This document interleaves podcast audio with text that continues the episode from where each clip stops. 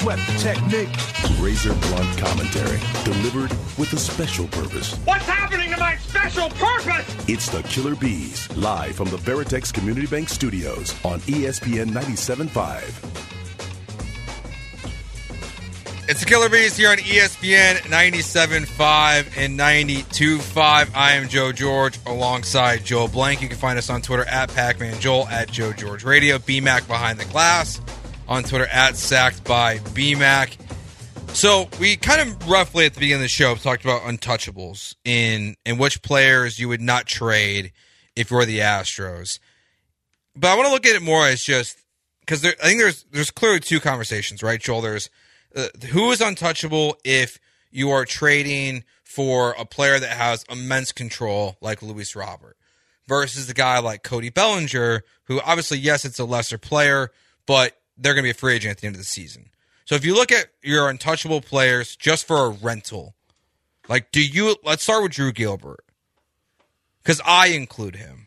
I would not Untouchable? trade. I would not include For a rental, absolutely. Yeah, You have to have the security of knowing whoever Drew Gilbert brings back for you, that regardless of what he may end up being able to or can't do, you're getting someone that can help you do what your team's trying to do for the next several years. And so, and he's got to be more than just like a, a position filler. He's got to be someone that adds to your lineup. I'm all about and have never shied away from trading a prospect for a proven top quality type player. And the Astros haven't been either with the way that they went after several guys that they've added to and helped them had success. But in Drew Gilbert's case, because it's a it's a it's a double edged sword. Your farm system's depleted anyway.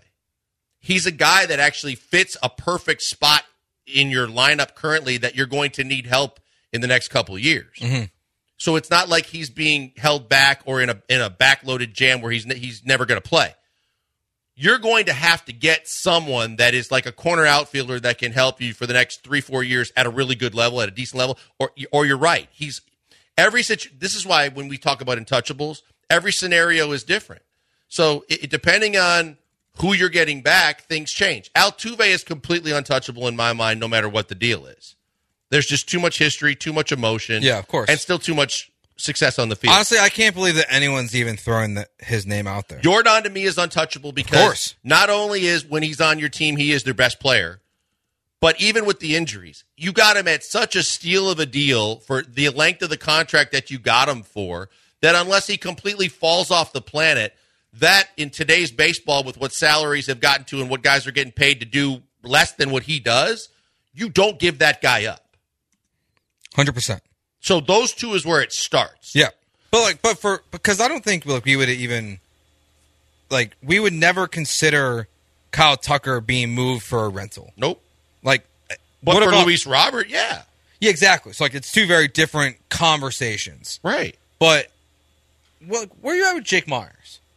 Take him.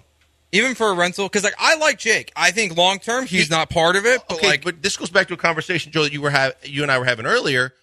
Who wants him, right? Because you got to have a demand out there, or at least an interest enough by one, if not more teams, to say that guy makes my team better in center field. I want that guy. So now maybe I'm more willing to give you who you want yeah, because someone's got to want him to be able to give up.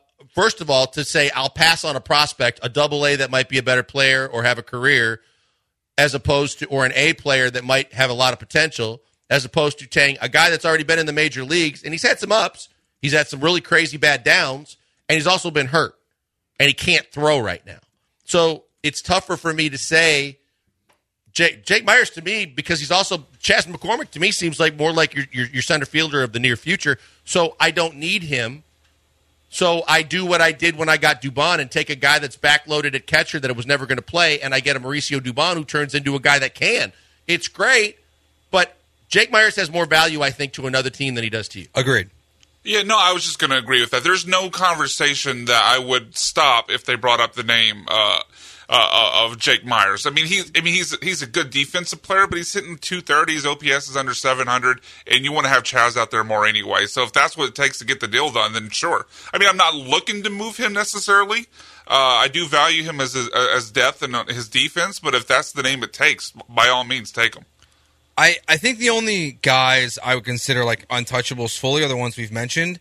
For a rental, I, I would also obviously Hunter Brown would not include any kind of rental deal. Yeah, same thing with Javier. Javier, of course. Nobody even consider mentioning Framber Valdez unless you're really pushing for a lack of content on your station. Um, I like JP France enough where you're at health wise in terms of Luis Garcia and Lance McCullers over the next two years that I would not consider trading JP France for a rental. He's shown me enough that I just, even if it was for a bullpen arm that can help you, I'm concerned long term about the Astros rotation over next year. That like JP France has been stable enough to where I would like to keep him on the roster. I think for this year, you have to you have to as much as you're always thinking about the future. If your true focus is making this team as good as it can be this year, and also kind of like they like to do, have their insurance policies in case injuries happen. JP France is too valuable to get rid of for this year. Mm-hmm. In the offseason, if you know that the medicals are great on the guys you're getting back and you think that there's opportunities for you to do other things, and some team is enamored with JP France, now that's a different conversation. But for the rest of this season, based on what has happened, what is up in the air as to what is going to be, and the fact that he has been steady, you can't trade him from your ball club this year. Yep. I is there anyone else that you would consider non-tradable for a rental? We got a Is there text. anyone in the bullpen that you would consider not not not available? we got a text earlier in the Earlier, show. that said Abreu's uh, untradeable. Abreu- I mean, untouchable. yeah, I don't think he is. I don't think he is. really. I think I think if you get another quality piece for him, I still have concerns about how he sometimes just falls off a ledge again. Is that because you're comfortable with Abreu being elevated to closer? For me, yeah. Like I, I, I know, Well, you're saying he's untouchable because he's No, not- I'm saying you're, you're, you you I'm saying, are you okay with Pressly being moved because you're comfortable with Abreu? I'm not saying get- Pressly being moved. I'm, they, they said Abreu's untouchable. oh, okay, gotcha. I don't think Abreu's untouchable because Pressly is your closer, even though they think Abreu could be your closer of the future. I still go back to it. I know Jeremy and I go back and forth on this, and I don't care about the ERA or just the common numbers in baseball. I care about the eye test and the fact that when he creates his own trouble, self inflicted wounds, and when he gets in high leverage situations, aside from last year's playoffs where he was great, but even this season, there are times when he inherits runners or he puts runners on base that he kind of zones out, and a true closer can't do that. So, is he more like likely to be a guy that I, you know, tooth and nail are going to fight to keep? Sure, but if the right deal comes along, he's not untouchable. yeah. I just I, I because I guess like the when Dana Brown talks about like the major league roster to somewhere else, you could consider Abreu. I just I can't imagine a trade that would make me feel good about the Astros that included Bryan Abreu. But look at the kid in Anaheim. Look at the different guys that are being called up now that are throwing 98 to 100. It's one thing to just have a, a powerhouse arm. It's what else can you do to pitch, to actually pitch. You know, one thing is to locate and, and be able to have above average breaking pitches and secondary pitches. But then how do you handle high leverage? How do you handle stress? Yep. We saw Josh Josh James. Josh James had an all world arm. And, and he had a pinball machine going on between his ears that he could never freaking get bonus points for. So at the end of the day, they cut bait. I mean, it could just be fatigue, but to, to go with you a little bit on that, Joel, I mean, I'm looking at Abre- Abreu's season this year. Since May 24th, his ERA is 430. Yeah. He str- he struggled the last couple months. Now it could be just use because he and Maton high, and yeah. Uh-huh. they're near the league in innings pitched for relievers. But this could be. I mean, I'm not saying it's as extreme as Rafael Montero's. He was only good one season, but it's kind of kind of similar to. That's why he's only good one season. So this may be a, a, a regression to what his actual mean is. I, I think I just I, I would hope for the future that he is the closer of this team post Pressly, and that's why I would hope that he is an untouchable player. Just because I would watching last year through the World Series, like that was my expectation for Bryan Abreu. That at some point he'll take over for Ryan Pressly, who's like I think two saves away from 100 career saves, and it'll be 99 of them are with the Astros. I don't really think I have everyone else in this category. Like I, Is I Framber, well, I guess Framber's untouchable, yeah, right? yeah, yeah, hundred percent. Pena's untouchable for sure in terms of Framber may not be untouchable in the next couple of years if they can't sign him. I look. Plus, he's I want to know what Jim Crane, how Jim Crane's going to approach this stuff now that in theory he has stability, because I do think that using George Springer and Carlos Correa and all these guys walking is almost unfair. Like when you look at this organization, and as George Springer is getting ready to leave, you were forced to fire your GM, and your new GM was not going to make you chose first to fire your GM. I think you were forced. Mine is- in, my- in, in Click? No, uh, Luhnow. Oh, and Luhnow. That like you were forced, Yeah, you were no, forced to that. fire You're right. Luhnow. You're So right. James Click's first move isn't going to be to fire. I mean, to trade George Springer. Like so, like I don't think I think you know talking about Framber and Tucker. We had that conversation last week of like, would you trade Tucker before he walked? I wonder what the answer would have been for George Springer if Jeff Luhnow never lost Good, his good job. question. It's a good question because again, not you're you're you're right on spot on with the fact that as a as a new general manager, the first and I always say this, I judge general managers by their first big move, their impactful moves. If your first impactful move wasn't to add but to subtract one of the biggest fan people are gonna hate favorite you. players, the whole city hates you. And now you already got a target on your back. And you don't want that as a Yeah. first time GM. I just I I really wish like we could see what history would have played out. But like. what would you even move Springer for? I don't know, like to, to But- reset but, your farm oh, system. The Yankee, there are teams that in a playoff push are going to go. Yeah, we may overspend a little bit to get a George Springer on our team for the Yeah. for the push. I, I just feel that as, as short sighted though, because the Astros were currently in their window. I just don't see because there's never a guarantee that the pieces you get back to strengthen your your farm yeah, system. you are. You do take uh, again. You couldn't make a move that I understand the the business decision that you're going to lose Springer anyway, so you get something for him. But if it if it deters you from or gives you a lesser than chance to win it the, the year you're in it, then is it worth doing? Yeah, I mean it's never a deadline move. Like when we talked about Kyle Tucker and like the idea that like you know Lance had kind of thrown around was that you know you trade Kyle Tucker before he walks, and I think we were pretty we had a pretty lengthy discussion. I still don't even know like where I fully would land. I would lean towards never trade him and just let him walk eventually and keep your window open. I just wonder what someone like Jeff Luhnow, who's so analytically driven, so prospect driven, that if he had the real opportunity to reset this franchise with Springer and Correa, how he would have handled it. And that's where like I don't think it's fair to, you know, when you talk about the long term of Tucker, to compare that to what happened with those two guys. the, the thing to me too is as much as we talked about about Tucker, there's a conversation to be had down the road that people don't realize how old Framber is. That if Framber's going to play tough love on the contract, there's a time where you might be faced with an opportunity and or a situation where you might explore trading Framber Valdez. I'm fascinated what his contract will eventually look like. I know what he wants it to look like, but I don't think it's realistic with the Astros. Yeah, because see the thing is like though the like the years I think could match up with what the Astros normally do. How Like, many? But, ooh, how many think he's? I think he's going to want at least five. I mean, I would do five.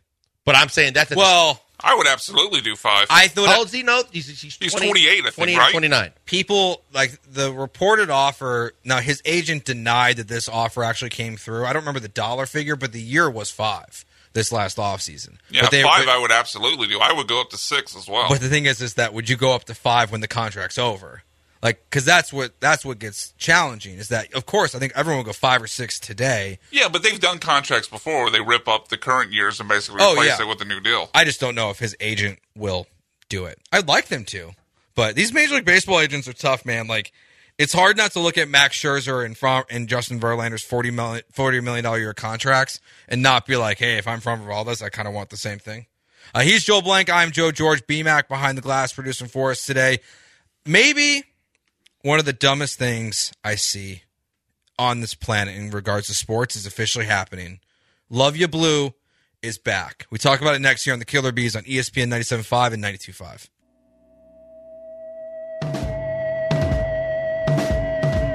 It's time to sit back, relax, and enjoy this next bit of brilliance with Joel and Jeremy. Live from the Veritex Community Bank Studios, it's the Killer B's. Joe George and Joel Blank here with you on the Killer B's till 3 o'clock. Uh, PC, Patrick Creighton, who's in the chat right now on twitch.tv slash ESPN 97.5, will be co hosting with Joel tomorrow. Jeremy will return on Monday. Um, but Joel, one thing that I I just can't wrap my brain around, and I don't understand. I don't get why the Titans are wearing these Oilers jerseys this year.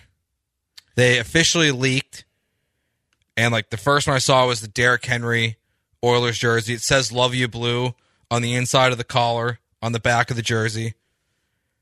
I don't. I just don't get it. Like, I wish someone could explain this to me. Besides pettiness, Well, yeah, that's what exactly what it is. is, and it starts with the Adams family, starting with Bud and now his daughter. That this is the exact reason why that they they made sure to to take total control of and maintain the rights to the colors, the logo with the Derrick, and everything that has to do with the Oilers. Because at some point, it was either preventing the uh, new Houston team from being able to use it, yeah, and and as an offshot shoot of that offshoot of that have the ability to if you do get a new team throw it in your face that it was still our team. And we we have all the memories in terms of what people fondly remember sitting in all those retired jerseys in, in, in Tennessee make zero sense to me because they all happened in Houston yep, but there is a point to be made from the, the when you talk to the ex Oilers that say the Texans have basically also drawn a line in the sand and cut off all the Oilers and the ties, basically saying that wasn't our franchise because of it. Well- and that's bad. The, you hear you talk to Warren Moon, you talk to Pastorini, you talk to these guys, but they'll all say we get treated great in Nashville because Yeah. they honor us and they they remember us. Yep. Houston doesn't. Well, and, and because they don't, they didn't play here. Like, I, which I get that part of it. Like, I get why no one, um, the the Baltimore Ravens don't any don't honor anyone from the Colts, from like for the original Colts, right? Is Right. that what it was? Yeah, it was the Colts when they just up and left one night. Yeah. Like, I I get why you do that. And look, look, the the Thunder, like Gary Payton's jersey is not retired by the Thunder. They have Nick Collison's jersey. Uh, I'm looking at their list right now. It's actually pretty stunning. they didn't carry over the Sonics retired numbers. I guess they they did, I think they did. but they just have chosen not to do those guys. Like they have, So Payton was still playing, so they never retired. like they have number? Jack Sikma is retired. Okay. They have Spencer Haywood, Okay. Lenny Wilkens, Yep. Nate McMillan, but they don't have Gary Payton retired. See that's that's like it feels like they brought the ones over, it's an awkward but they chose Ceremony? Not, like they brought the old ones over, but they chose to also ignore That's bad though because like the the that last part of history. like Gary Payton gets screwed for having a jersey retirable type career, Hall of Fame career. That's yeah, that's that's that's awkward. But I, I just think that this is this sucks if you're a Texans or a Houston football fan mm-hmm. because you were all Oiler fans if you were in this city, and you know that Luv Ya Blue is a Houston thing. So much so that your basketball team tried to adopt their colors for a year to try and capitalize on it. Mm-hmm. That color, that logo, those colors, that whole era is Houston. yep. And the Adams family is simply trying to stick, stick a knife in and screw and, and twist it to screw you over and make you feel bad. But what's so interesting though is that, and that's where like it feels like it almost does look personal, in a way. Oh, it totally is. How But could like- it not be personal? It but totally like- is. But like, why? Like because like, because in their mind wanted- they never wanted to leave. And if and you see this all the time on social media the people that say if you did and bud didn't deserve to be treated the way he any other way than the way he got treated. Yeah, and he and mayor bob lanier at the time and everybody they were at odds and it was never going to get rectified. And bud was trying to be a, a, a bogart and bully. And and so basically push came to shove and bud left. But in their mind if bud got what he wanted they never would have left but if the city would have given it to him it could have created a totally totally different situation for the city Yeah. that would have been hard to take so 'Cause it's yeah, like, in their left? mind they're doing this because they think they should have never left houston Yeah, everyone is the hero of their own story, right? They believe they were wronged in not getting what they wanted for the upgrades to either the Astrodome or just the new Or new stadium, stadium, in general. sure. So and, and which which But well, but then they got to feel that heroic thing Exactly. by going to a city that didn't have football and bring football and be what they always thought they should have been here in Houston. yeah, and and, and now- and look to be honest, like in some way, like they're correct because they left in what 97, 98 officially. 96 was their last Uh, season. 96 and then the Texans started in 2001. 2002. Yeah, 2002 was their first official season, Right. so it took 6 years for Yeah. like for the new stadium to get built that the Oilers Well, wanted the the, NFL whole had to time. grant, it, grant, grant them a franchise too. Yeah, like they got granted a franchise, they got a new stadium, and like everything the Oilers in theory wanted, they could have, they should have got. They could have gotten in six years. Yeah, like they just they couldn't In get theory, that. yeah. because it was like it was clearly a, like looking back, like from like the history that I've read, it really felt like the city of Houston just thought the Oilers never would have left.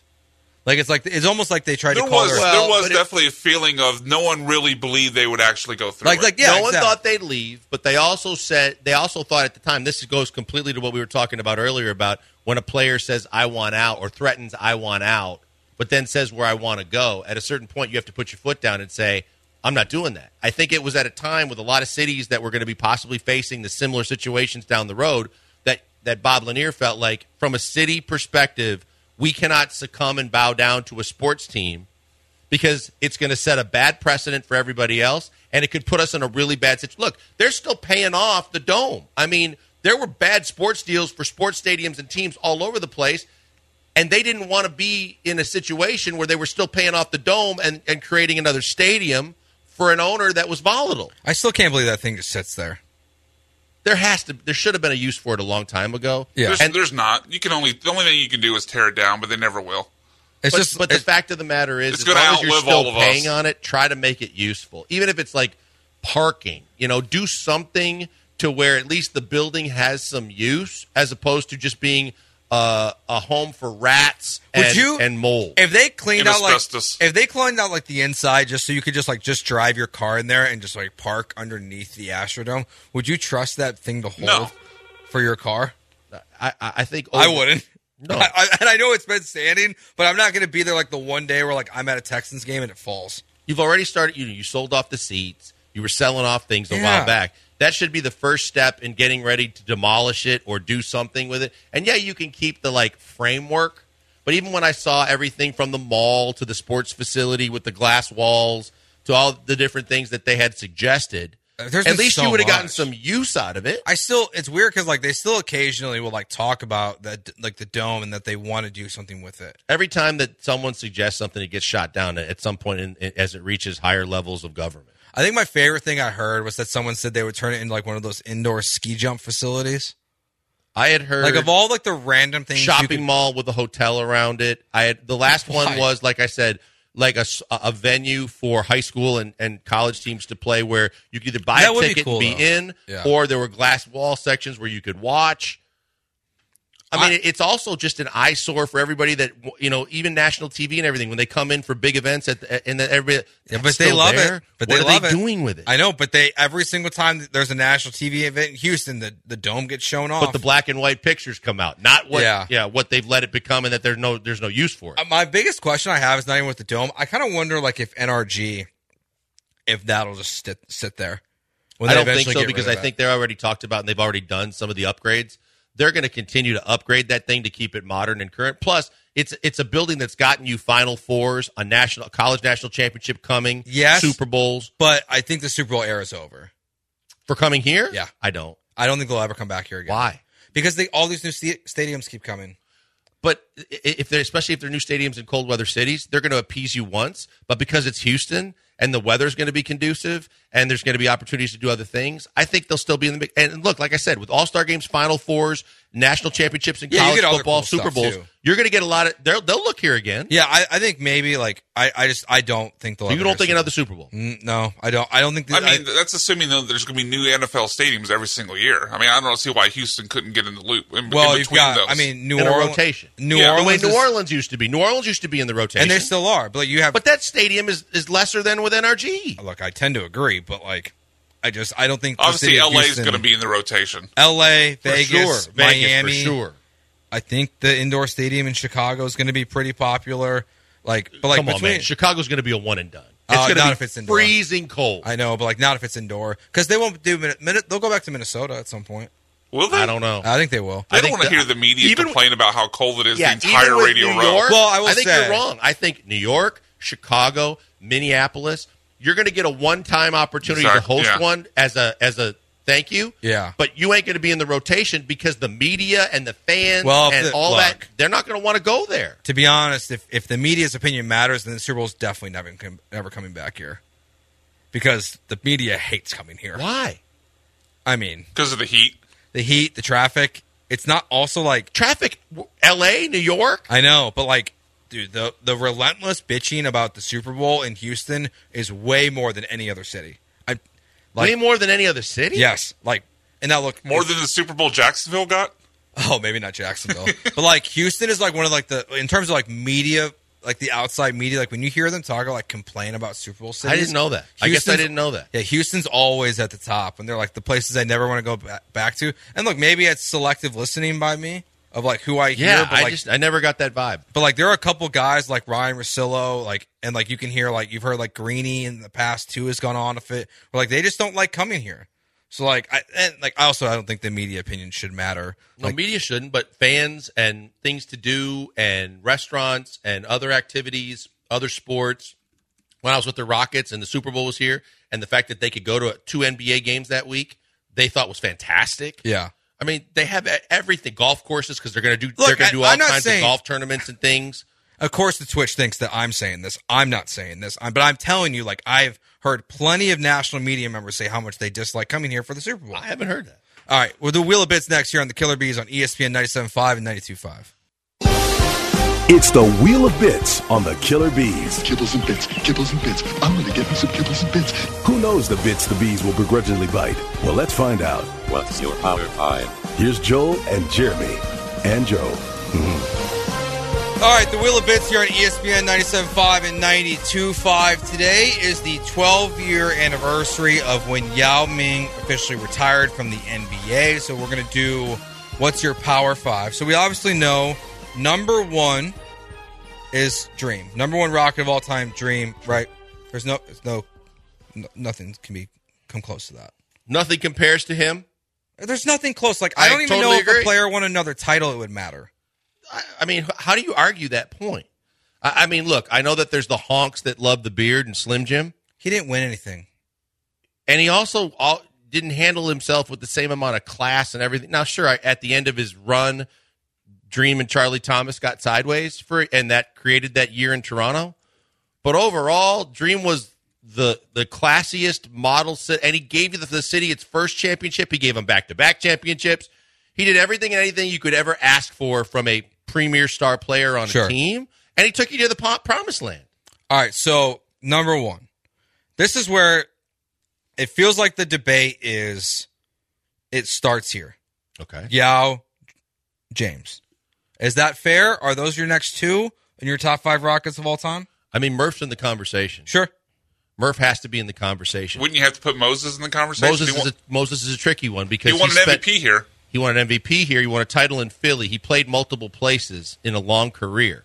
So it's one of those kind of like Elvin, where Elvin had his most success as Elsewhere. a team elsewhere. He had good years when he was here. Moses had an MVP year here with with basically no. Ho- I mean, he took a team on his shoulders, but overall, They went. well, He was on the finals team in '80, right? the 80 against the Yeah. Celtics where they were like 41 and 41 and they got in and then made a run. Um, I think Moses is on the list. It's just it's a little bit more like the one that is shouldn't be on the list that are people going to put on is Clyde. Clyde's a Portland Trailblazer in my mind, Yeah, he he can't belong. He didn't play here. but a lot of people, Joe, are going to. I, I I agree with you, but a lot of people are going to push Well, for Clyde to be on that list. I think that's kind of the Elvin thing a little bit, where it's the it's the collective of the the Cougs and the Rockets. So do these have to be players who you would identify like if they Yeah, if and they I- were no, the Hall of no, Fame it's putting however- on a hat, they're no, a it's rocket? however you identify it. Like it's what are your top five Rockets of all I hate time? the Mount Rushmores, but I lo- I I get this because it's the anniversary. But I, I don't think Yao because his career was cut short by injury.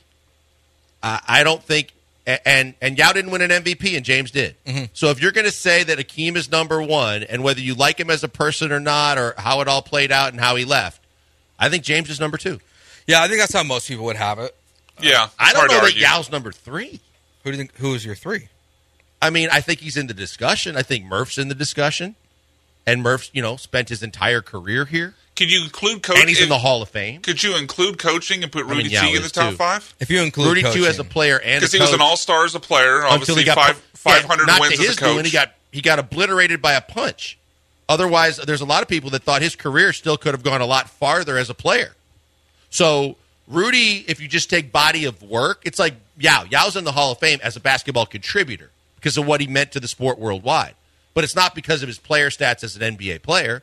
Rudy would be on this list as a contributor in all aspects coaching, had some, you know, he and CD were the general managers, player, spent his whole career here. Mm-hmm. So Rudy, I think, is when you, and you look at the I think retired he- I- numbers. yeah, I think I'd put him on my top five. Yeah, I think he's in there. So your top five would be Akeem, James, Yep.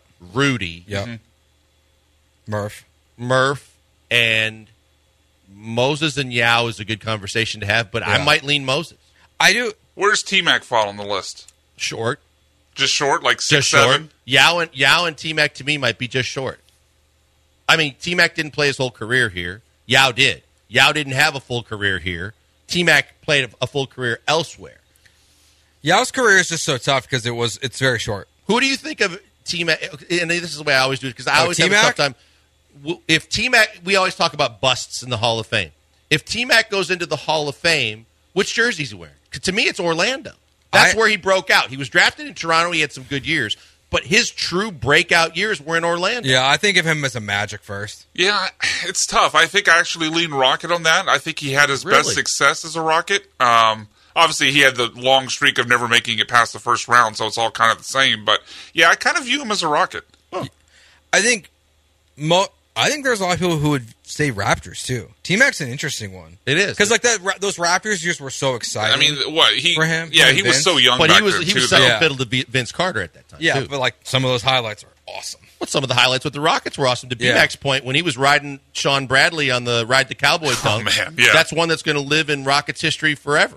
Well, and then what the what is it, 13 seconds or less? Yeah, That third, too, uh, that was a yeah. big one. That Yeah, was was a it big- thirty points and no, it was Well, thirteen, points in thir- thirty-five thir- seconds. Thirteen yeah. and thirty-two, or whatever it was. But Um, I mean, so that's where I kind of break it down too. Yao was only a Rocket. Only Yao's career was cut short by, you know, uh, unfortunate injury. do you think it's unfair that people question his Hall of Fame status?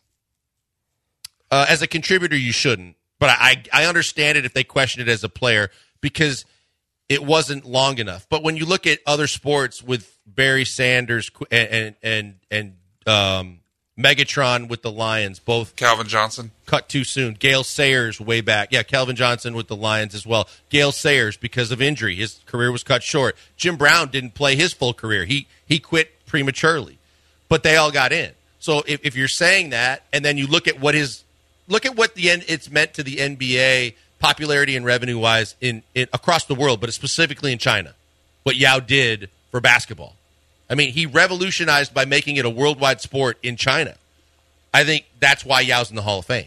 Yeah, well, and that's because I think people often forget that it's the Basketball Hall of Fame. Yeah, True. it's the Not the easiest NBA Hall of Hall of Fame to get it's into. right. not. It's right. not the NBA Hall of Fame. That's right. And Sometimes, like when people criticize basketball players for getting in, like they, they just don't. A lot of people go after Manu Ginobili for getting into the Hall of Fame. Is he a Hall of Famer?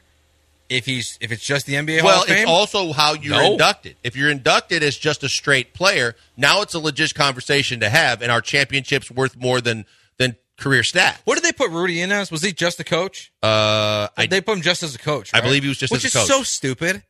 Like the fact that they, I don't, I don't know how you don't include both parts of someone's career. because but, but the basketball is just a is a caveat because he had a good career cut Yeah, yeah, yeah. short, but Two titles and a gold medal. two championships, a gold medal. Yeah. He took a scab team of, of non NBA really good players and, and was able to to win a, win a gold medal again. I believe. I mean, he did a ton of stuff as a coach that legitimized everything that he should be. He belongs in there, and he belongs in as a coach. The player part is just kind of oh, and by the way, to kind of strengthen his case because he got screwed over. Look, the politics in, in voting for the Basketball Hall of Fame are serious. Murph took himself off of that committee It's a because he could not believe Guy V. Lewis would not get in because of politics Guy V. Lewis only got into the Hall of Fame because he was dying. Well, and Elvin Hayes protested. He said he would never go back to the Hall of Fame. Yeah, and that was on top of when Murph Yeah. took his name off the committee. He said, "I won't do this Like, anymore you had- unless you put Guy like, in." You had Murph go off, like, it, and then like when I was doing the radio show with it's Elvin, It's embarrassing that it took that to get him in. it's Yeah. You're, you're exactly right. Like, like you have to have Elvin Hayes, who has been top fifty, top seventy-five. Whenever they've done those lists, he has to be like, I'm literally never coming back. Yeah. Like I, I will not show my face here. I will not come It, to it just legitimizes events. that it's not about uh, accolades and, and Yeah. accomplishments. it there's the political po- the and uh, and just the uh, the dark side of it is real and it's sad. And the real, reason why like the basketball Hall of Fame annoys me the most is that I hate that they put in college coaches while they're still coaching. I, like I don't know, I, like it really bothers me. Like I can look, understand that, Coach though. K is a Hall of Famer. Duh, he shouldn't be in the Hall of Fame already. Well, it's kind of like with the other sports that say five years after your last game played or coached, you are eligible for induction in the Hall of Fame. That's legit. all Because right, guys like to come back. JP France is on the mound tonight as the Astros get their series underway with the Oakland A's. We talk about it next year on the Killer B's on ESPN 97.5 and 92.5.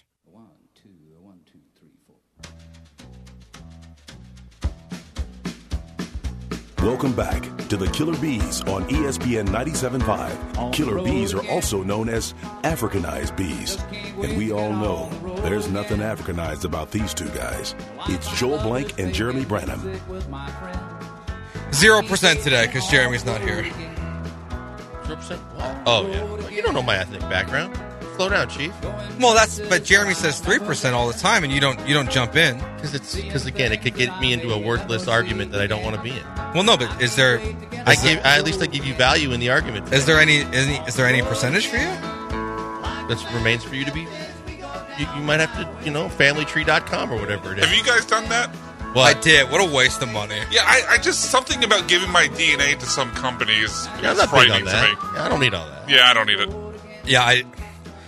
We did it. You'd rather do Cologuard because at least you're giving your crap away. I don't know. I just want another way I've to look seen at way, way too many conspiracy documentaries and, and espionage movies to want to give my DNA to some company.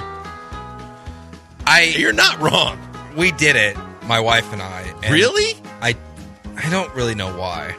I was going to say, was this like something that you were adamant about finding out about ancestry or I don't know why. We, like I'm like I knew Was I this right before your kid was born, so you could find find that out for him? No, like, and even so then, there's I no rhyme or reason. How much did it cost? Oh, they we were see the thing is they were gifts. Oh, okay. So I was like, I think Well, we then got- someone else cared. I think it was like someone gave it to us as like, um, like it was like a, just like it was like a stocking stuffer for like Christmas one year or something like that. Maybe that meant someone wanted to really find out what was what was in the makings of Joe George. Irish and Scottish. What a challenging guess. Okay.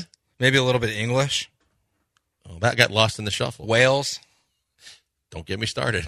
Wales. You're such a don't, jerk. Get, don't get me started. You're such a jerk. I didn't say anything. Um, all right. JP France is back on the mound tonight as the Astros get ready to take on the Oakland Athletics. We're back on the West Coast. I hate West Coast baseball. It's absolutely I despise it.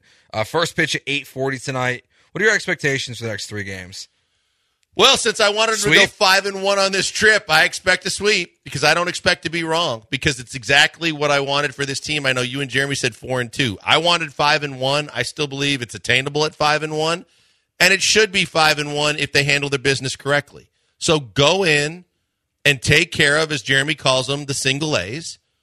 And do what a lot of teams struggle with. You've seen more than enough teams go into Oakland and have problems. You haven't had problems with the A's all year. Don't let it start now because those Yeah, they did get swept last year by the A's. last year. This year, they've swept the A's and taken care of business handily in the series they've played the A's. This is why they have to do it right now because the Rangers aren't going away. And the Rangers are taking care of their business and sweeping really good teams. Your schedule, at least at the end of this trip, is still conducive for you to go handle your business and make up some ground. You got to go take care of the A's. Especially with the way the Rangers are playing. No They just- question. they're just rolling, man. Like they just like it doesn't matter what they do. They just they just keep finding a way to win and and like it's not even like they do it ugly. Like it's they just they win collectively easy, Well, they're offense. Feels like. I mean, look, you could say that. Well, everybody was worried about and thought at a certain point their pitching was going to, you know, kind of just deconstruct because of Degrom not being there. And sure, they've held up their end of the bargain, but it's been a lot easier to hold up your end of the bargain when your offense is just blowing people over by pounding balls off the walls and in the stands, and you got everybody having like you got two rookies or younger guys, almost rookies, making the All Star team. You've got Garcia really having a breakout year. they're playing great. And then you got the two guys you spent all your money on actually giving you return on investment with Seager and Semien. So they're having a monster offensive year, which makes it so much easier on a pitching staff trying to make up for the loss of Jacob DeGrom. And for that reason and those reasons alone, you've got to handle the A's. Yeah, and and that's where you what the three game series like it's only you got to go two and one. I, I know, but i I'm- just feel like it's unfair to ask I'm- baseball I, teams I- for a I don't. sweep. I get it. It's unrealistic. I I want they have to go three and zero. I want them to finish this road trip five and one, and it's still possible. So then do it. Damn it. I I agree. I could agree with you, but like I just Four game series, by the oh, way. Oh, is it a four game Yeah. series? Oh, then three and one. You have to go three and one. Okay, and I want them to sweep. I well, I know you want them to, but it just doesn't happen that I'm often. demanding that they sweep. Dem- what happens if they don't do it? I don't know. well, you demanded it. Well, it depends on what the Rangers do. what happens when you demand the kids to do something and they don't do it? Well, that's when their mom talks to them. Not oh, when I when I when I talk to them, they listen. There's a difference. Yeah, okay, that makes sense. Mom will let them out. I'm not letting them out. Do what you're told. Is this the panic point for Javier and Brown? Because they're both coming up in this series. See- I mean, you, you can make an excuse for Hunter Brown and, and obviously pitching in Colorado. Maybe excuses can be made for Javier uh, for whatever reason. But if they don't dominate the A's, is that the panic button moment? And because they have in the past, right? Right. Previously too. I, I, I'm more concerned about Javier than I am Hunter Brown. Hunter Brown's fastball was fine the other day, and I said the first obvious out is going to be his breaking pitches weren't breaking like they normally do because of the altitude in Colorado. Javier, you know, Jeremy and I had where I was negative and Jeremy was positive that because I said it's good to see his fastball back, but I didn't like his secondary pitches. And Jeremy was more, uh, you know, glass half full because he saw the fastball back and thought that he was closer to becoming the old Javier. I didn't see that. I need to see that again against a lesser than team. He should be dominant. Hunter Brown should be good. Javier should be dominant against the A's. It, this is almost like when we started, you know, the season with JP France and these guys, and we started giving them their songs, and it was like, "What's the bar?" And we we went with quality start. That's just what I want from both these. guys. I think Hunter Brown, it's fair to say quality start. I think Javier, it's fair to say you take that up a notch. It should be two runs or less. It should be closer to one run or less. And it should be, again, the strikeouts, the fastball where it needs to be, not only in placement, velocity, but more importantly than anything else, the secondary pitches are why he was so unhittable. He's got to get the, he's got to get control of them. and that's where it's to me, it's it's almost like it's like baby steps, and that's where I think the quality start is like that baby step into the next outing. It's just get a quality start, get some get some depth. That's a big part of Hunter Brown and Javier of this next series too. Is this should be a four game series in which you don't tax your bullpen. That's true. Like you have, That's absolutely you true. have all these But- high leverage guys that have pitched way too See- much. This is a series where you do need your offense, I think, a little bit to smash. But. I put Hunter Brown in the category of JP France. If they just keep giving me quality starts, I'm good with that. But what, but, but what I'm expecting of, of Christian Javier is he's a number two, pushing to be a number one that a lot of people thought was going to be in the Cy Young conversation this year, For right? sure, but so this is a, a reason why you didn't you didn't scoff so much at the injuries that were happening to some of your other starting pitchers. You're like, well, if I go in any playoff series and I've got Javier and I've got Framber, I'm good. Well, now you got Framber and you don't know what you have of Javier, so how good are you? it's one thing to say you're expecting Jay, uh, I mean uh, Hunter Brown to possibly be a guy that could do it if Javier can't. But I think that's why starting pitching so important before the deadline because I don't think you can count on on this quickly in his career to have Hunter Brown take another big step. And I don't know what you can expect of Javier because of what we've seen to this point. That's why he has to be dominant starting right now. I, I, I tend to agree. It's not that I don't. It's just that I, I, I think to see what he's gone through to that dominant in just one start, think it's probably just like a little bit unrealistic. It would be if you were playing the Twins or the Rays or the even you know above average teams. You're playing the A's. Your stuff should translate. There's no altitude. You've Yeah, been you've you been you've dominated. You sh- but as a pitcher, you should mow them down. This, they're, they're so bad. I mean, like this is they're one of the worst baseball teams we've ever seen. I mean, if you're naming A's, you either you just name former Astros or you're out of luck. You know, you, you start with Tony Kemp and Aledmys Diaz, and you go to and, They've now I been really bad. and and uh, uh, center fielder twenty number now right field twenty two that was an Astros prospect they traded away that that got into the fights with the hitting coach. See, you can't even give it to me. Nope, I can't. People I were can't. Yeah, I, Laureano Nelson. yeah, I mean, yeah, Ramon Laureano. Laureano? Yeah, Oh, that's okay. it. But Yeah, those are the three a- with Astros ties that you could name. Other than that, name me an A. You can't. That's why they. the only reason I can This name is them why- is because of fantasy baseball. Right, but this is why Javier needs to be dominant. I it'd be nice to see. That's for damn sure. Like, if the Astros get your way, Joel, and they sweep, Yeah. and Javier's dominant. Now the fan base is fired up. The team's feeling good. They're getting Altuve and Jordan back You just for a hope the- tougher stretch. You just hope the Rangers lose a couple games. Sure, but it's a, still it, you still feel good about where you are. Yeah, especially like in this stretch. You know, I, I, you said at five and one, so they'd have to sweep to get to that point. You know, through a six game stretch, and it, it was obtainable then. And look, it is obtainable now.